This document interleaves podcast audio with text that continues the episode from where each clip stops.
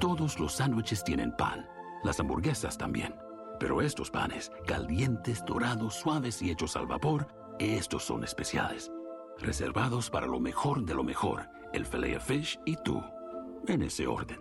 Y llévate dos deliciosos filet fish con un patty crujiente de pescado, queso y salsa tártara de McDonald's por 6 dólares. Solo por tiempo limitado, precio y participación pueden variar. No puede ser combinada con ninguna otra oferta. Producto individual a precio regular. Para pa pa pa.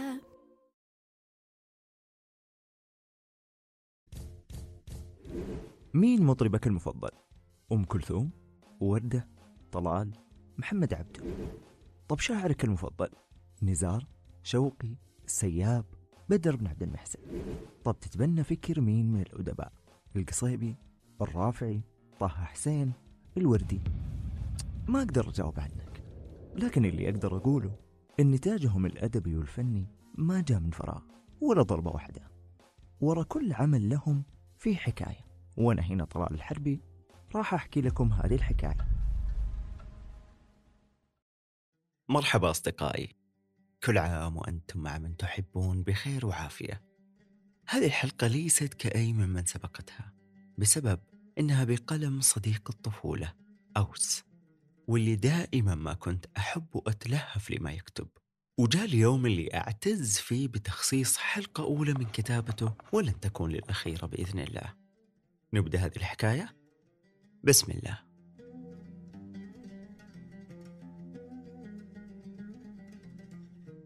الوطن العائلة الأصدقاء الشوارع أصوات المارة ليالي الشتاء الباردة وضجة الصيف.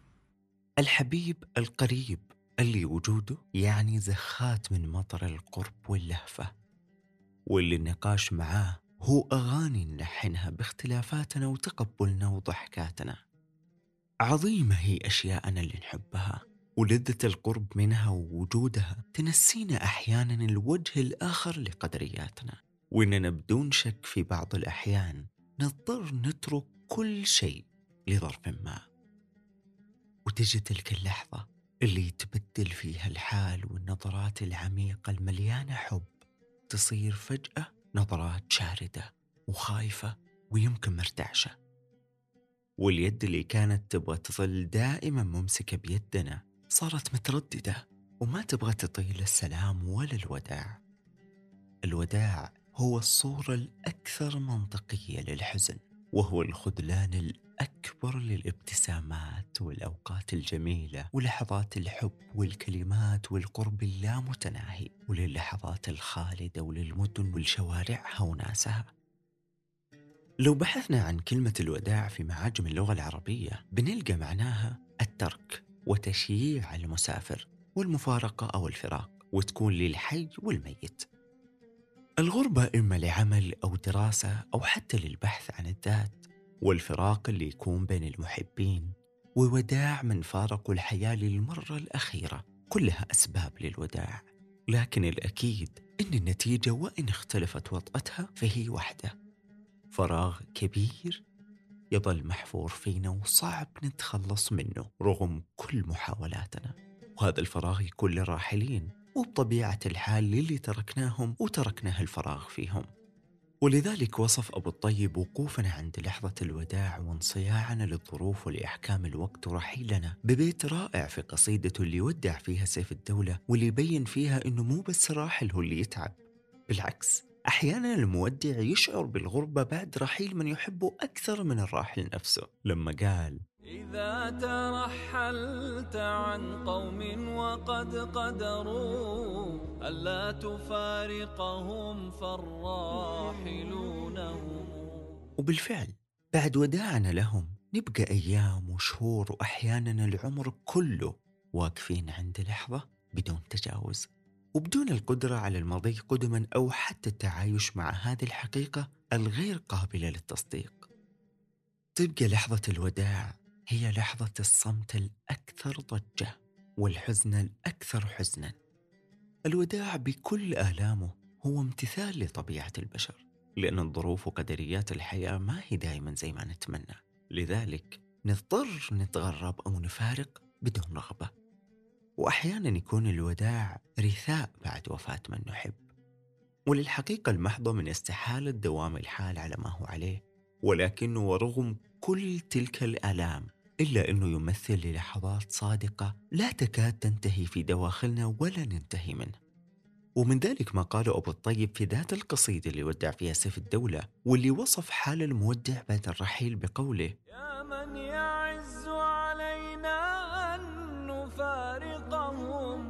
وجداننا كل شيء بعدكم عدم. شايفين كيف وصفوا؟ كل شيء بعدكم عدمه ذلك السواد بعد الوداع والغربة اللي تسكن دواخلنا بعد الفراق. هي ما يبقى أثره لأوقات قد لا تنتهي. ونظل متشبثين بأي شيء يربطنا باللي ودعناهم. ونحاول نرجع بذكرياتنا ونهرب لهم من أي واقع. بل ونذكر أنفسنا بضحكاتهم ورائحتهم وأيامهم. ومن ذلك ما ذكره الجاحظ في كتاب الرسائل أن العرب كانت إذا غزت وسافرت حملت معها تربة بلدها رملا وعفرا تستنشق عن نزلة أو زكام أو صداع. ومن عادات بعض أهل الشام عند وداع المحبين أن تعطي المحبوبة عشيقها خصلة من شعرها ليتذكرها بها واللي عبر عنها الشاعر اللبناني إلياس فرحات واللي هاجر إلى البرازيل بقصيدة مشهورة منها خصلة الشعر التي أعطيتنيها عندما البين دعاني بالنفير. لم أزل أتلو سطور الحب فيها وسأتلوها إلى اليوم الأخير.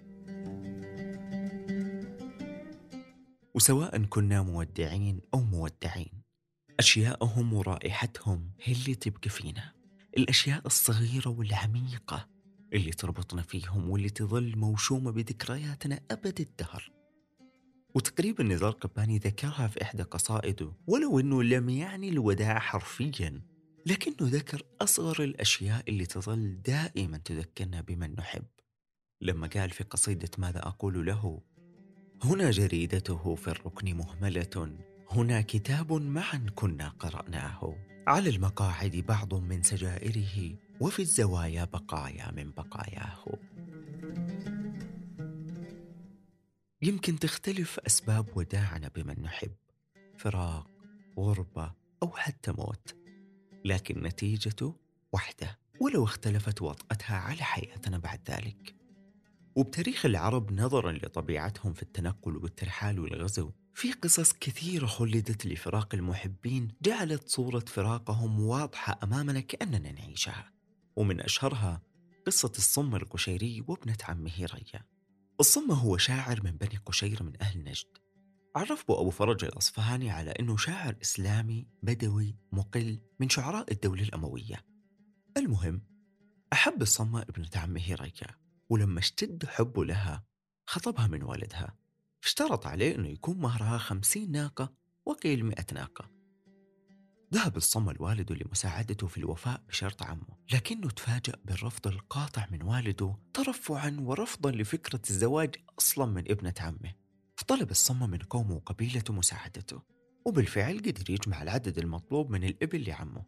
لكن لما شاف عمه وعرف إنها ليست من إبل والده رفض قبولها وطلب أنها تكون هذه الخمسين ناقة من إبل والده ولا ما راح يزوجه بريا رجع الصم الوالد ويطلب مساعدته مرة أخرى لكنه كان رافض رفض قاطع. فغضب الصم وحلف أنه ما يبقى عندهم واعتزم الرحيل من نجد إلى الشام. والد ريا زوجها في ذلك الحين لشخص غني يدعى عامر بن بشر وكان مهرها 300 ناقة. وقتها قالت ريا غاضبة وحزينة على ابن عمها تالله ما رأيت رجلا باعته عشيرته بأبعرة. مشاعر تشاور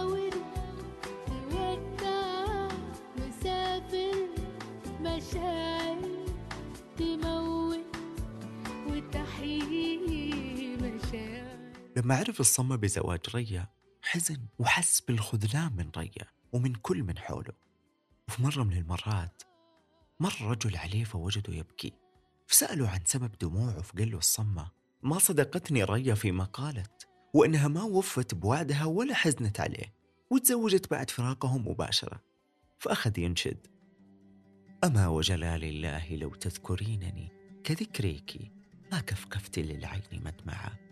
ولسان حاله يقول إننا ما حبينا بعض بنفس القدر ولو كنا كذلك كان تعبتي لفراقي وبعدي لكنك تزوجتي عامر ونسيتي العهد. قرر الصمة بعد ذلك الرحيل بلا عودة لكنه خلى ذكرى رحيله أبد الدهر وودع وقتها نجد وحبيبته ريا وأهله بقصيدة مليانة حنين وحب وحزن واللي قال عنها محمد بن إبراهيم الأزدي لو حلف حالف أن أحسن أبيات قيلت في الجاهلية والإسلام في الغزل قول الصم القشيري ما حنث يعني ما كذب. ومن هذه الأبيات حننت إلى ريا ونفسك باعدت مزارك من ريا وشعباكما معا. بكت عيني اليسرى فلما زجرتها عن الجهل بعد الحلم أسبلتا معا. ويقول في وداع نجد قفا ودعا نجدا ومن هل بالحمى وقل لنجد عندنا أن نودعا بنفسي تلك الأرض ما أطيب الربا وما أحسن المصطاف والمتربع.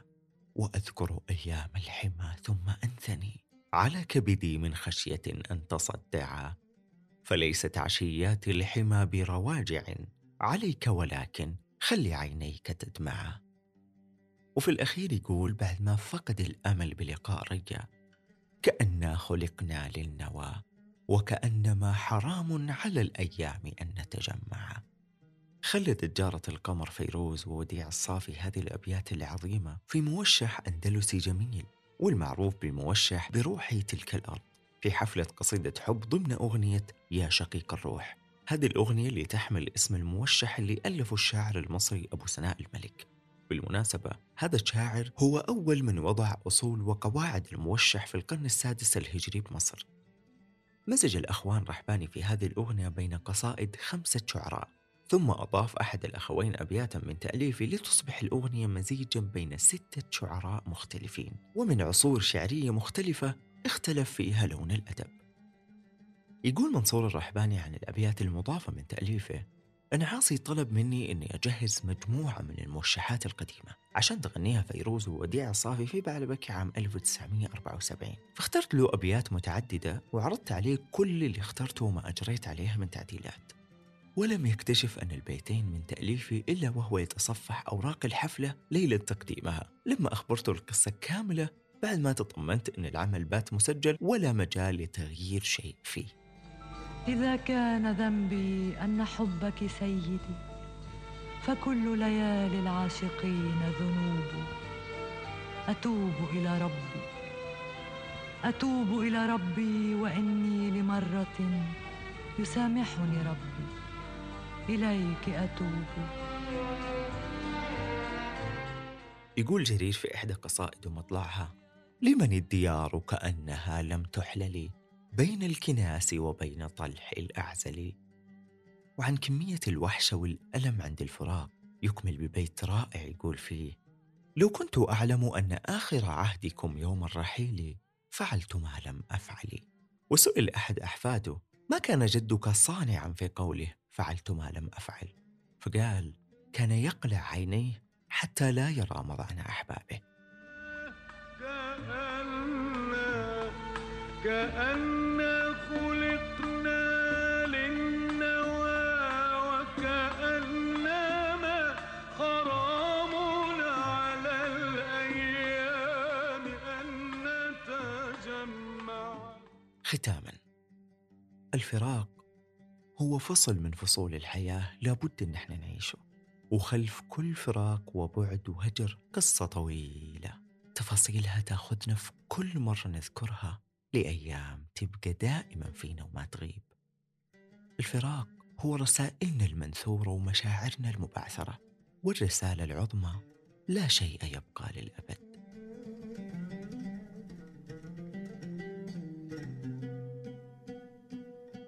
خلد الأدب العربي الكثير من هذه القصص اللي بقيت محفورة بدواخلنا وعشناها مع أصحابها بتفاصيلها وطبعا ما راح أنسى قصيدة نجوى هذه القصيدة العظيمة للشاعر السوري خير الدين الزركلي واللي كتبها في غربته وعبر فيها بكل شوق وألم وحنين عن شوقه لبلده واللي كان مطلعها.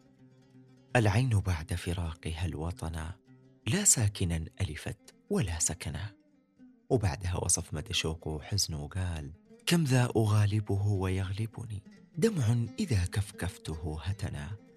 لي ذكريات في ربوعهم هن الحياة تألقا وسنا.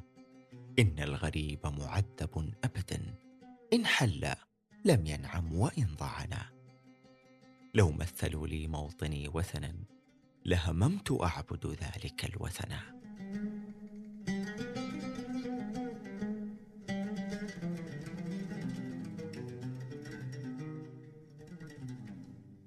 طاري الوداع لابد إنه يجيب في بالك شخص.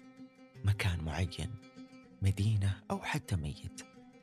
المشكلة في الفراق إنه واقع لابد منه والأمر من ذلك إننا لازم نتعايش معاه ونتقبله. ودورنا الأكبر إننا نحاول إن هذه اللحظة ما تجي. وإن جات نسهلها على أنفسنا واللي حولنا قدر الإمكان. فربما تكون بداية لشيء أعظم وأجمل في القدر. نحن لا نعرفه. الوداع مؤلم لا فرق الله ايدي من تحبون عن ايديكم دمتم في رعايه الله